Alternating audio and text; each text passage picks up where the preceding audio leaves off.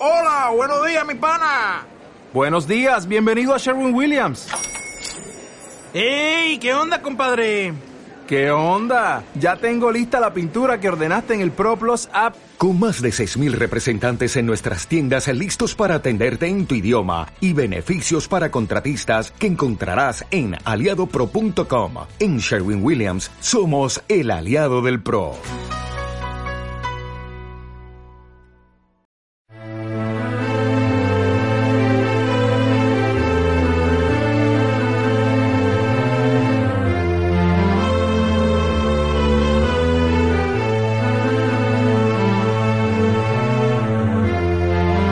A lo largo de la historia del ser humano, el término libertad siempre ha sido objeto de estudio.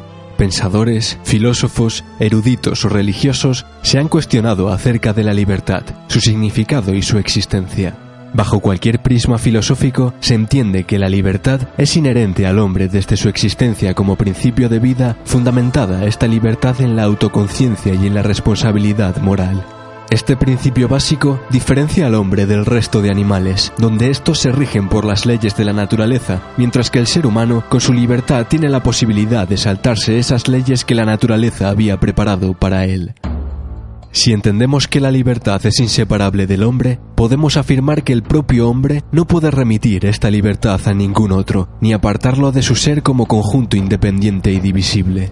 Siguiendo esta línea, la libertad en su sentido antropológico no es posible eliminarla ni contradecirla, porque todos los actos humanos presuponen a la libertad para ser moralmente imputables, es decir, el libre albedrío.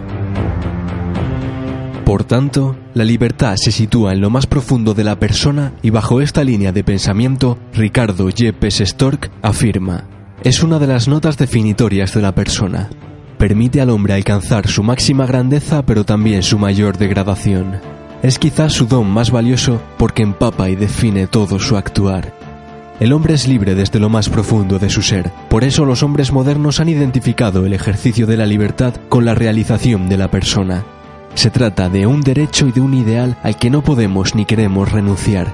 No se concibe que se pueda ser verdaderamente humano sin ser libre de verdad.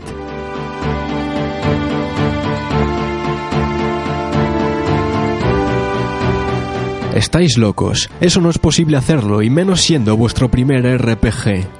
Si Ted Peterson se hubiese amilanado con esta frase, Tamriel nunca hubiese tenido sentido. En aquella época, Bethesda había ganado su prestigio como especialista en juegos deportivos gracias al éxito cosechado con Gridiron y Wayne Gretzky Hockey en sus versiones para Amiga, C64 y Atari ST.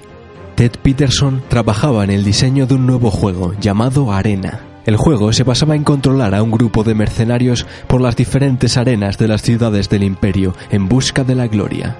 Podía calificarse como un juego de gladiadores ambientado en un mundo de fantasía medieval. Pero Ted Peterson y Julian Lefey tenían otros planes para Arena. Bajo el concepto, siendo lo que quieres y haciendo lo que quieres, empezaron a idear Tamriel como algo más que un continente con ciudades.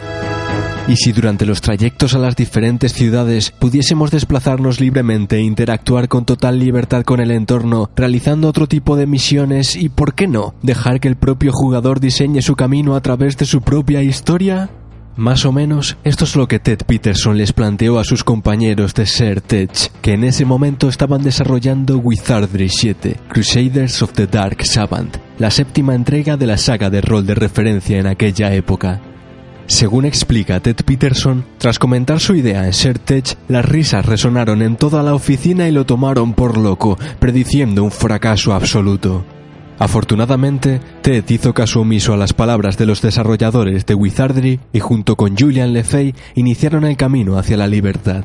Pero no fueron solos, ya que a finales del proyecto The Elder Scrolls Arena se une Todd Howard, hombre clave en el devenir de la saga.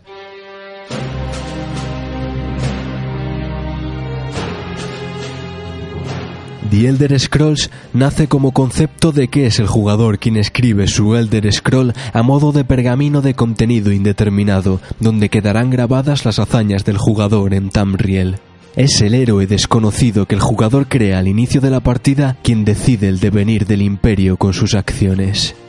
Todd Howard actual productor ejecutivo de Bethesda Game Studios, se define a sí mismo como un fanático de los juegos de rol.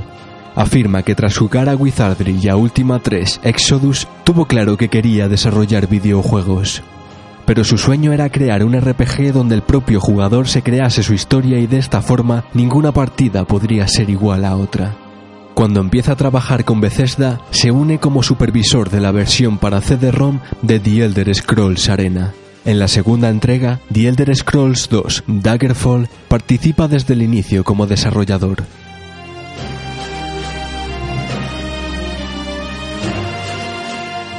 Daggerfall supuso un gran avance en la saga, ya que incorporaba nuevas características más roleras, generando un juego más profundo y complejo, poco apto para principiantes. La aventura transcurre en las regiones de High Rock y Hammerfell, creando un gigantesco mapa con una superficie equivalente a la del Reino Unido. Más de mil mazmorras por visitar, 750.000 NPC con los que poder interactuar y cinco finales diferentes son una buena muestra de la dimensión de la segunda entrega de la saga.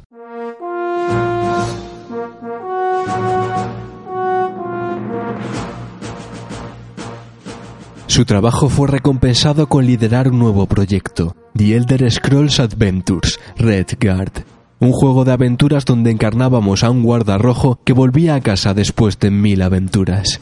Este juego se desmarcó del estilo más rolero de Daggerfall.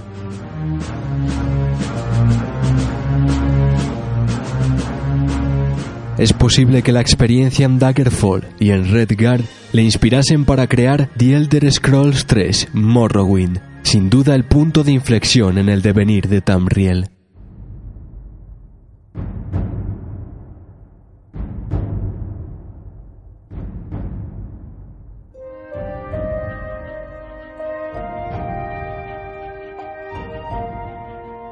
Con Morrowind, Todd Howard abre su coctelera y añade la dimensión de Daggerfall pero con más detalle. Una historia principal más trabajada que cuenta con varias líneas argumentales y más características roleras, como la edición del personaje. Además, como punto diferenciador al resto de juegos del mismo género, aplican el concepto el movimiento se demuestra andando, por lo que el desarrollo de las habilidades de los personajes se basa en el éxito al utilizar alguna de estas. Es decir, si disparas con tu arco y aciertas, tu habilidad en tiro con arco mejora. Todo bien mezclado y con el desarrollo lineal de las primeras entregas totalmente defenestrado, invita al jugador a que experimente la libertad de escribir su propia historia. Todd se acercaba a su sueño. Morrowind se convierte en uno de los grandes juegos de rol de la historia y actualmente se puede disfrutar de su ingente cantidad de mods disponibles en su versión para PC.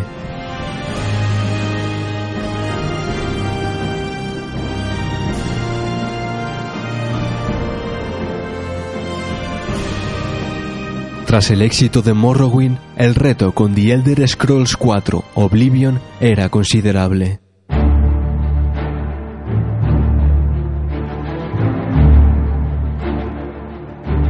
La legión de fans que generó la tercera entrega querían un paso más para su franquicia fetiche, y Bethesda no defraudó. Aprovechando los avances tecnológicos entre Morrowind y Oblivion, la cuarta entrega de la saga da un salto cualitativo en su apartado gráfico. Se diseña un nuevo motor gráfico, Game Braille, que llevará todo el peso del entorno gráfico, ayudado por el motor de colisiones Havoc y por Speed Tree, un software específico para generar el follaje de forma natural en un escenario. Oblivion presenta un juego infinito, literal, para recorrer Cyrodiil, donde la principal amenaza proviene del inframundo gobernado por los dioses Daedra. Además de las diferentes líneas argumentales, aparecen los gremios con sus diferentes casuísticas perfectamente encajadas en el mundo que habitamos. Para facilitar la inmersión al jugador, se retoma la posibilidad de viajar de forma rápida desde el mapa a un punto visitado previamente, opción que se obvió en Morrowind. Por primera vez en la saga se detecta que nos desenvolvemos en un mundo persistente. La fauna y la flora se rigen por las leyes de la naturaleza, obedeciendo a cambios en la climatología o posibles desastres naturales.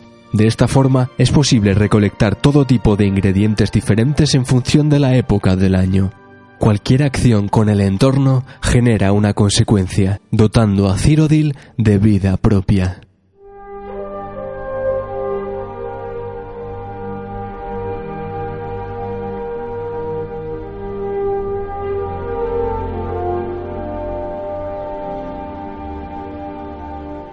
Con todo este recorrido realizado, llegamos a The Elder Scrolls V, Skyrim.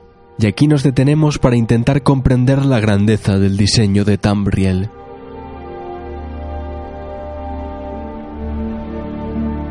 En su origen, Tamriel se presenta como continente con sus grandes ciudades donde en las arenas de cada una de ellas los valientes guerreros se disputan su prestigio.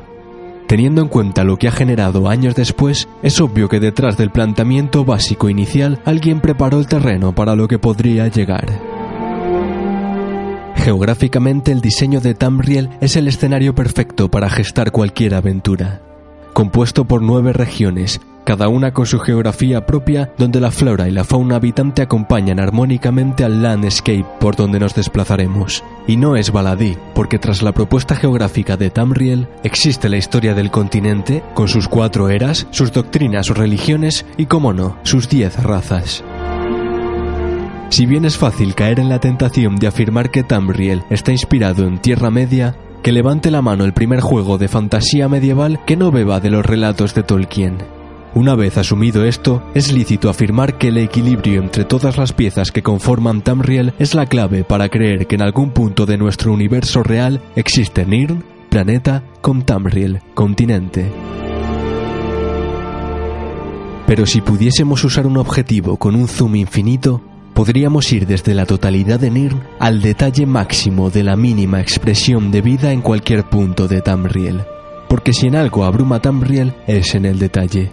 No hay zonas vacías, ni personajes sin vida, ni generador aleatorio de mazmorras. Al contrario, como si de un tapiz en blanco sin forma definida se tratase, el pintor, Bethesda, libre de pensamiento y en estado de meditación, se deja llevar por sus impulsos más creativos, para darle rienda suelta al movimiento de su pincel, que sin apenas levantarse del lienzo, dibuja la perfección como concepto, traspasando cualquier barrera establecida, previamente por la mente viciada del jugador. Y si hasta ahora hemos comprobado cómo cada región, Morrowind, Daggerfall o Cyrodiil, de forma independiente nos parece enorme en extensión y obscena en detalles, no podemos evitar pensar qué será de la saga el día que se globalice y abra fronteras, poniendo a disposición del jugador la locura, bendita, de escribir sin limitaciones y con la misma intensidad que caracteriza a esta saga un nuevo scroll en cualquier rincón de Tamriel. Por favor, si llega ese día, decirle a mi familia que les quiero mucho, pero que nací para vivir en Tamriel.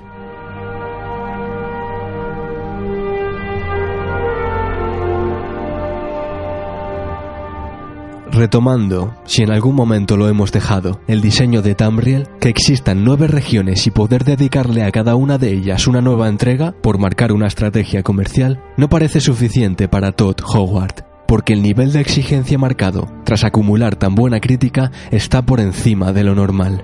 Es obvio que se cambian de sitio y se ponen en el lado del jugador, tiran de papel y lápiz y destripan su propio juego, y de lo que quede empiezan a trabajar en el siguiente Elder Scrolls, y así se entiende el porqué de Skyrim.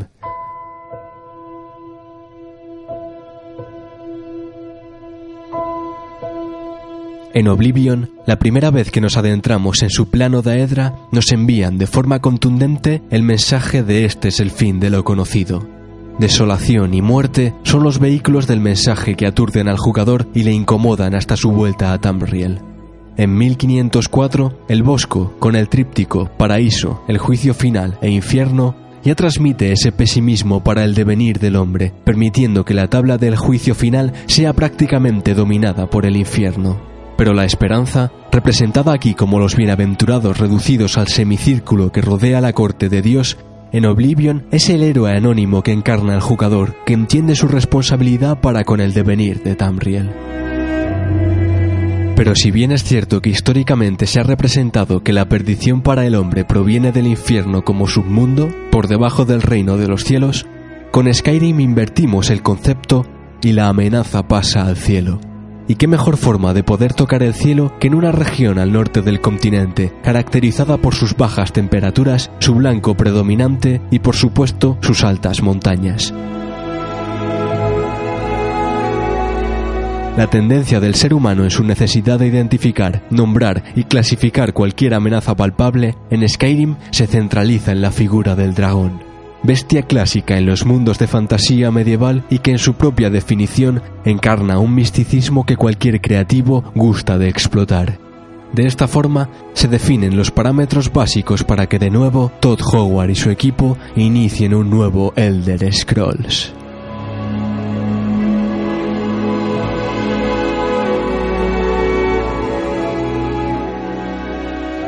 Howard Phillips Lovecraft es considerado el padre de los mitos de Cthulhu, un ciclo de literatura de terror fantástico donde aportó su propia mitología, transformando el horror clásico en un terror más psicológico.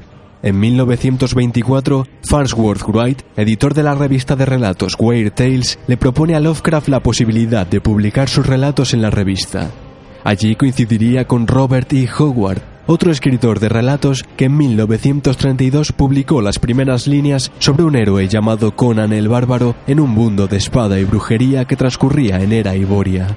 Robert E. Howard y H.P. Lovecraft hicieron buenas migas y era frecuente ver cómo cruzaban sus personajes, monstruos o criaturas terroríficas en sus diferentes relatos. Conan se convirtió en un héroe de culto y en 1940, tras el cierre de Weird Tales, las aventuras del musculoso héroe siguieron su propio camino. Ray Lederer y Adam Adamowick son los responsables del diseño en el desarrollo de Skyrim.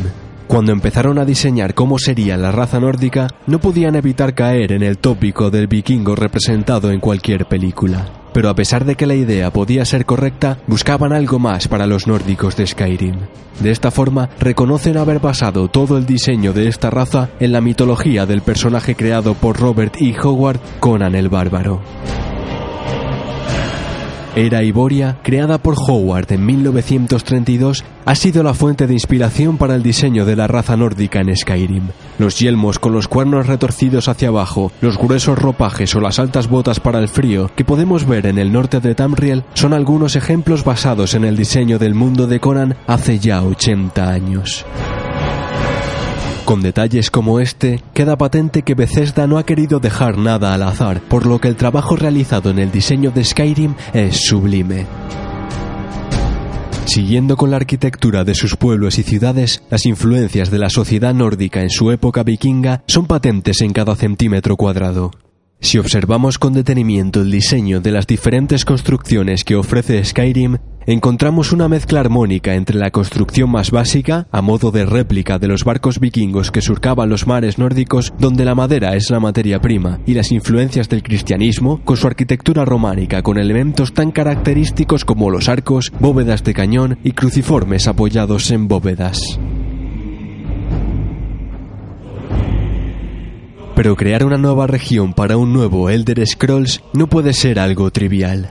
Una nueva raza, con su cultura y arquitectura, necesita también de una región donde convivir con la naturaleza. Si bien es cierto que Skyrim se encuentra en la zona norte de Tamriel y representa las bajas temperaturas, el hielo, la nieve y las altas montañas, dentro de Skyrim también se diferencian distintas áreas por su tipo de fauna o flora. Pasear por estas tierras te permite disfrutar del contraste entre algunas zonas y comprobar cómo en una zona volcánica con géiseres podemos encontrar algunas plantas muy concretas o cómo bordeando un río la humedad marca la zona. Son muchos los detalles mostrados en cada zona para que el jugador disfrute de una inmersión total, por lo que es frecuente sorprenderse subido en lo alto de una montaña observando la inmensidad del paisaje en cualquiera de sus versiones ofrecidas. Pero de alguna forma encuentras familiar los entornos de Skyrim porque también tienen sus referencias. La influencia de los parques naturales más importantes de Estados Unidos o Canadá son perceptibles en el conjunto del diseño de su geografía y naturaleza. La zona de cauce boscoso evoca zonas de Yosemite o, por poner otro ejemplo, Yellowstone se ve representado en la marca oriental con sus zonas volcánicas. Las condiciones climatológicas ponen la guinda al diseño de Skyrim. La lluvia, tan dinámica como real, o las ventiscas de nieve tan propias de las montañas se fusionan a la perfección con la equilibrada naturaleza que convive en Skyrim.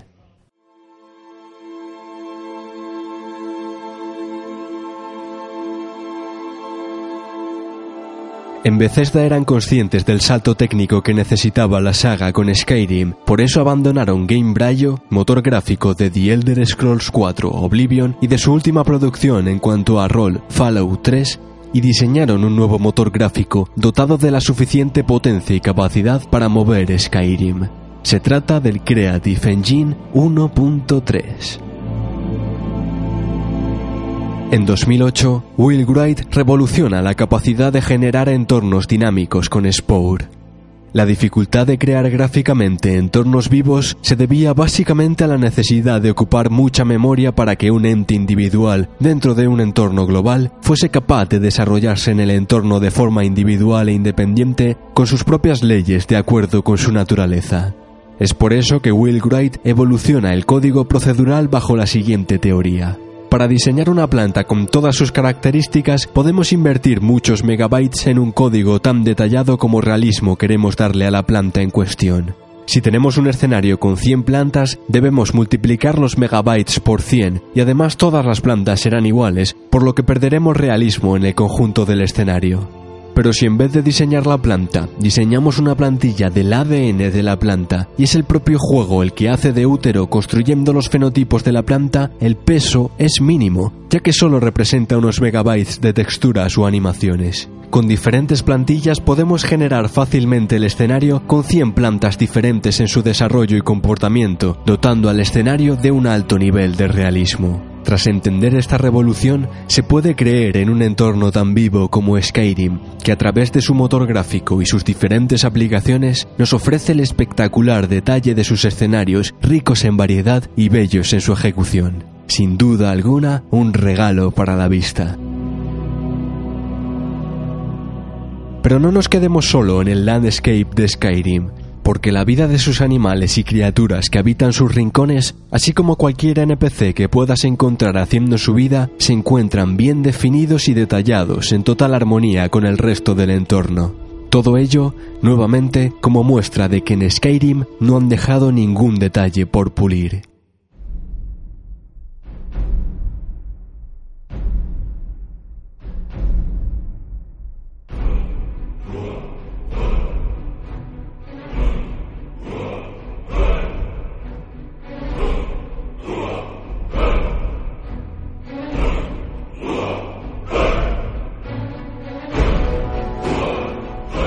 Tócala otra vez, Sam.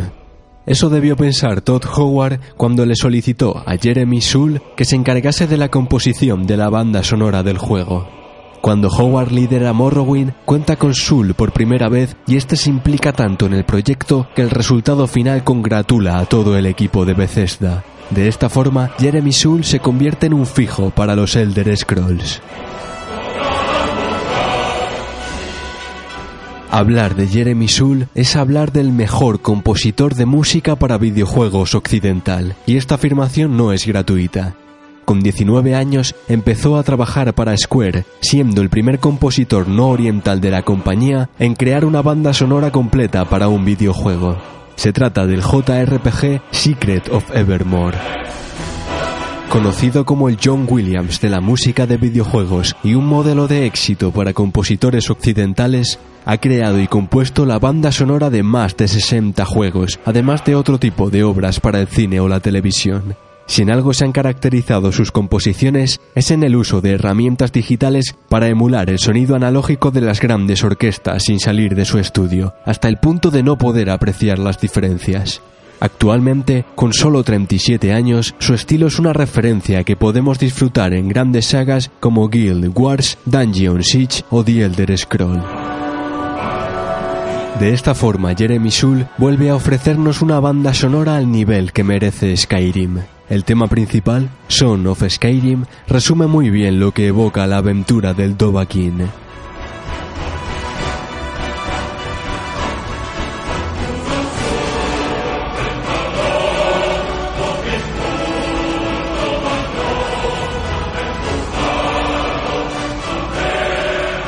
Pero el trabajo de Sul no solo se queda aquí, porque durante el desarrollo de la aventura la música tiene la capacidad de sumarse a esa armonía antes comentada que es el conjunto de Skyrim. totalmente integrada al momento y forma que se requiere, ameniza las largas caminatas o carreras por los bosques de Skyrim o dinamiza en intensidad cualquier situación de peligro. Mención especial para el tema que acompaña los combates contra los dragones. En conjunto, un gran trabajo que hay que destacar para entender aún más la dimensión de Skyrim. Y viendo el resultado, estoy seguro que para el próximo Elder Scrolls, Todd Howard volverá a contar con Jeremy Soule, porque sabe que contar con él es sinónimo de éxito.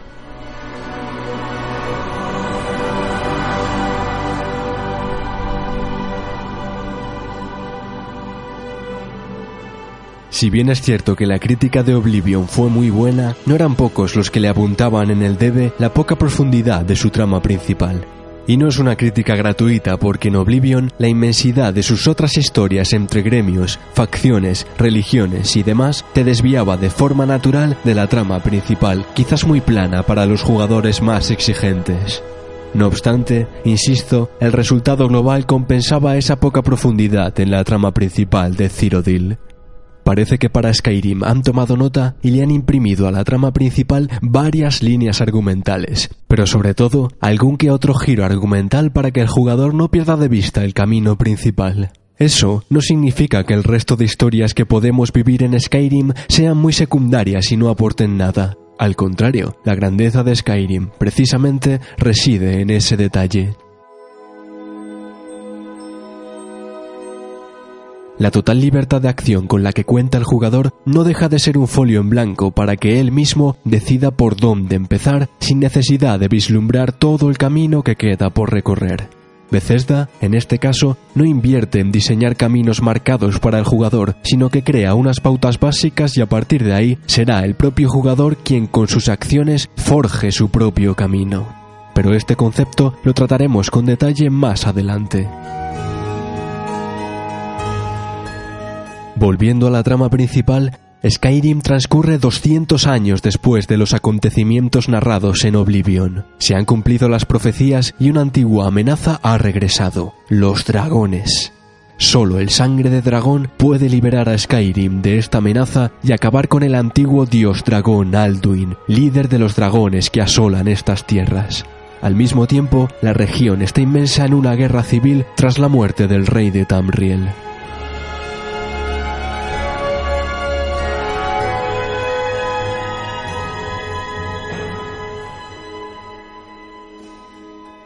Iniciamos nuestra aventura en unas condiciones precarias. Vamos directos a una ejecución con otros tantos condenados, en su caso por ser rebeldes al imperio. Como era de esperar, si no fuese así no habría juego, escapamos de la ejecución por la súbita presencia de un dragón que arrasa con todo y a modo de mini tutorial conseguimos escapar. A partir de este momento y tras las presentaciones oportunas Jugador Skyrim, Skyrim Jugador, ya puedes empezar a crearte tu propia aventura, donde como núcleo del devenir de Skyrim tenemos la aparición de los dragones y las tramas políticas. Nuevamente, contamos también con los gremios y las diferentes facciones en las que poder formar parte de sus tramas y objetivos. Además, misiones secundarias con diferentes niveles de dificultad en las que conseguir objetos o monedas como recompensa.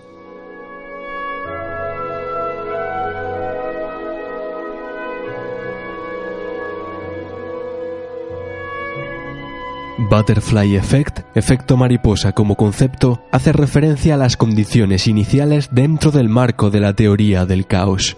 A efectos prácticos, dadas unas condiciones iniciales en un determinado sistema caótico, la mínima alteración en cualquiera de estas condiciones iniciales puede provocar que el sistema evolucione a formas totalmente diferentes. De esta forma, una pequeña perturbación inicial mediante un proceso de amplificación podrá generar un efecto considerablemente grande o mediano en un corto plazo de tiempo.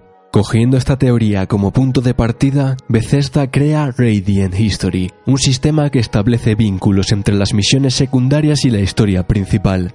Radiant History registra todas nuestras acciones de forma que sabe dónde estamos, qué hemos hecho hasta el momento y qué estamos haciendo en ese preciso momento.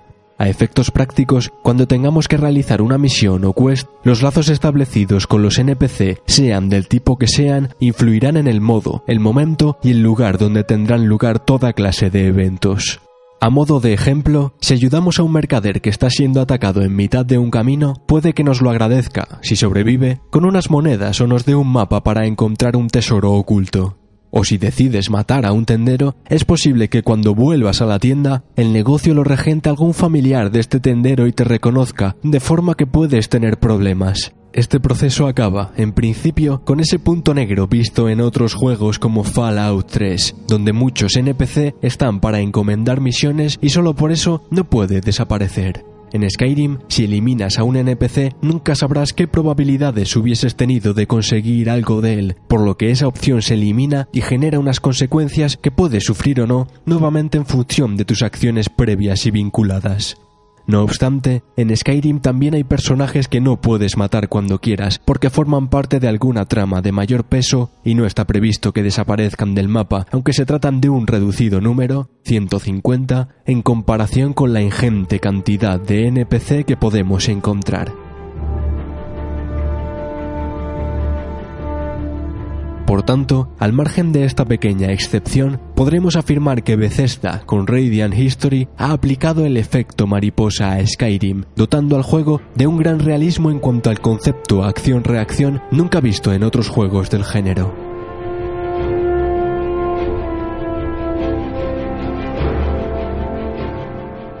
GURPS, Generic Universal Role Playing System, es un sistema creado en 1986 por la asociación que lleva su mismo nombre con el fin de establecer unas reglas universales básicas para la disparidad que existía en esa época con los juegos de rol clásicos de lápiz y papel. Según GURPS, la definición de un personaje viene determinada por unos atributos principales, otros secundarios dependientes de los principales, habilidades porcentuales mejorables mediante el estudio, libros, puntos de experiencia para subir de nivel y algunas habilidades especiales que se van adquiriendo con el tiempo y personalizan al personaje. No todas estas opciones son obligatorias para crear un personaje de rol, pero parece obvio que sin habilidades principales todo lo demás no tendría sentido. Nada más lejos de la realidad. En una nueva vuelta de tuerca más, Bethesda reinventa el género en el apartado del desarrollo del personaje. Tras la experiencia de Fallout 3, donde sí contábamos con unas características básicas que luego determinan la calidad de ciertas habilidades como en Oblivion, aunque en esta no existían los puntos de experiencia o barra de progreso, para Skyrim van más allá y deciden ofrecer al jugador un personaje lo más parecido a una hoja en blanco a nivel de perfil. Solo elegiremos la raza y eso nos otorgará una bonificación muy concreta. A partir de aquí, nuestro personaje no tiene características como en otros juegos del género, del tipo fuerza, agilidad, inteligencia y demás. Han desaparecido por completo, creando un perfil indefinido para el personaje, siendo el jugador quien lo moldeará a su gusto a medida que avance por Skyrim. De lo único que disponemos es del árbol de habilidades, esta vez representado por diferentes constelaciones. Para desarrollarla se mantiene el mismo sistema ya implantado en Morrowind, donde si realizas una acción con éxito, la habilidad en la que se basa esa acción aumenta de forma progresiva. Es decir, si estamos acertados lanzando bolas de fuego, nuestra habilidad de destrucción aumentará. Pero a diferencia de Morrowind y Oblivion, este sistema de desarrollo de habilidades ha mejorado, porque en las anteriores entregas de la saga, por ejemplo, podíamos curarnos con nuestra barra de energía al máximo, pero nuestra habilidad se desarrollaba. Sin embargo, en Skyrim, si no hay éxito en la ejecución, la habilidad no se desarrolla. Por tanto, si nos curamos con la barra de energía al máximo, además de perder maná, no desarrollaremos la habilidad correspondiente. Finalmente, en cuanto al desarrollo del personaje, se recupera la barra de progreso de nivel, ya vista en Fallout 3 pero obviada en Oblivion. Los puntos de experiencia como valor numérico no existen, por lo que la barra de progreso de nivel aumenta a medida que aumentan nuestras habilidades. Una vez subimos de nivel, podemos aumentar una característica básica entre salud, maná o aguante, y además dispondremos de un punto de desarrollo para gastar dentro de cada árbol de habilidades. Con este sistema se obliga al jugador a decidir con rapidez en qué quiere especializarse, ya que subir de nivel es tarea compleja y el premio se antoja corto en comparación con otros juegos. Dentro de esta indefinición inicial radica la esencia de Skyrim, porque si el juego de Bethesda quiere ofrecer esa libertad de acción total, no tendría sentido encorsetar el personaje con un desarrollo marcado por sus programadores y no por el propio jugador. Así que nuevamente tenemos otro punto más que se añade al conjunto de Skyrim y que convive en sintonía con el resto del juego.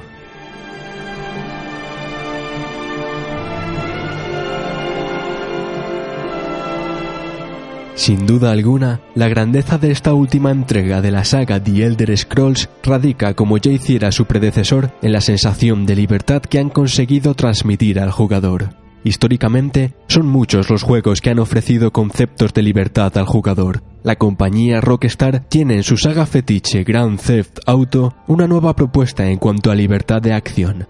Este tipo de juego, bautizado como Sandbox, ofrece una libertad de acción que podríamos llamarla efervescente. En su inicio la sensación de libertad es total. Robar coches, provocar a la policía o disparar a cualquier transeúnte porque sí forman parte de esa sensación de haga lo que quiera y como quiera.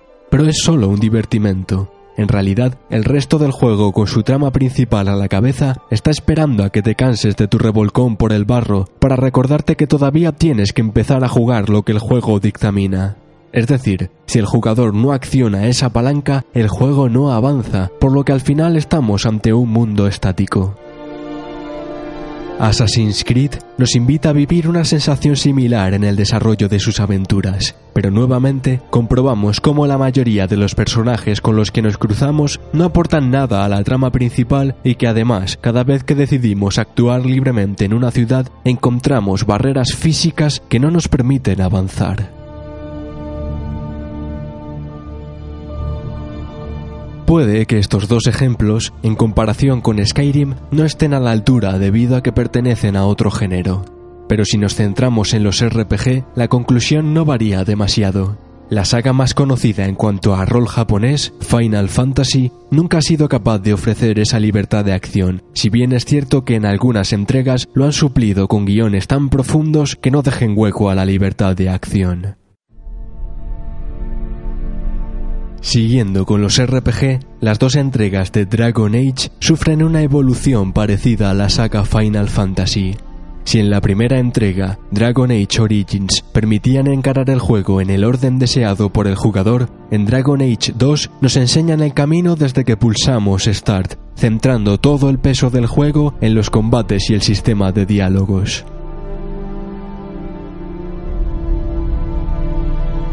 A diferencia de otros juegos del género, Skyrim ofrece una cuidada presentación estética combinada con una aventura de composición abierta, mientras que lo habitual en otros juegos es la combinación en un sistema de combate y una arquitectura modular. Ergo la libertad de acción que ofrece Skyrim se antoja insuperable. Por tanto, parece que algo tan intrínseco en los juegos de rol de lápiz y papel como la libertad de decidir, es decir, la libertad de acción, a la hora de implementarlo en un videojuego no está al alcance de muchos. Es por esto que The Elder Scrolls V Skyrim es un juego completo en su definición, se mire por donde se mire.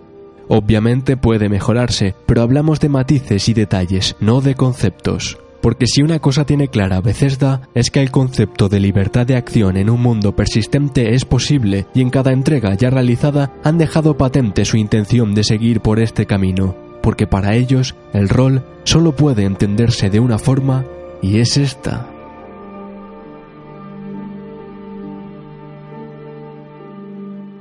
Skyrim existe como tal con su vida propia sin necesidad de que el jugador la accione. Es un mundo dinámico capaz de evolucionar en función de las circunstancias de forma independiente, por lo que el jugador es una pieza más que encaja en este conjunto, a diferencia de otros juegos donde el mundo gira alrededor del jugador. Desde su inicio tienes la sensación de que en Skyrim las únicas leyes que se rigen con metódico control son las de la naturaleza. El resto, como la vida real, son inventos de las sociedades para bien de una mejor convivencia. Por tanto, puedes actuar como te plazca siempre que asumas las consecuencias. Si decides montar tu propio negocio de armaduras y con el dinero conseguido contratar a unos mercenarios para que hagan el trabajo sucio por ti, puedes hacerlo. Si quieres ser un experto ladrón y dedicar tu existencia en Skyrim al hurto y el pillaje, también es válido. Pero hagas lo que hagas, de alguna forma siempre afectará a la trama principal.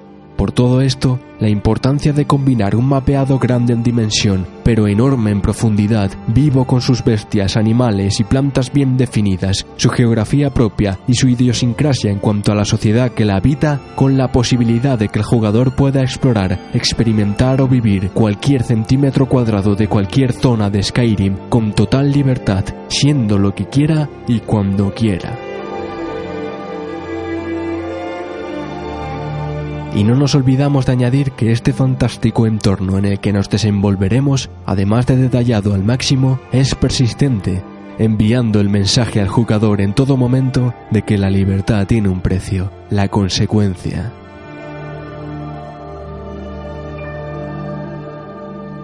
Quizás podríamos concluir que Skyrim podría gestar un nuevo subgénero dentro de los RPG porque todas sus características lo acercan más a un MMORPG que a un RPG al uso, por lo que podríamos afirmar que The Elder Scrolls V Skyrim en su concepto podría ser el primer MMORPG sin modo online. Sin duda alguna, una paradoja de concepto.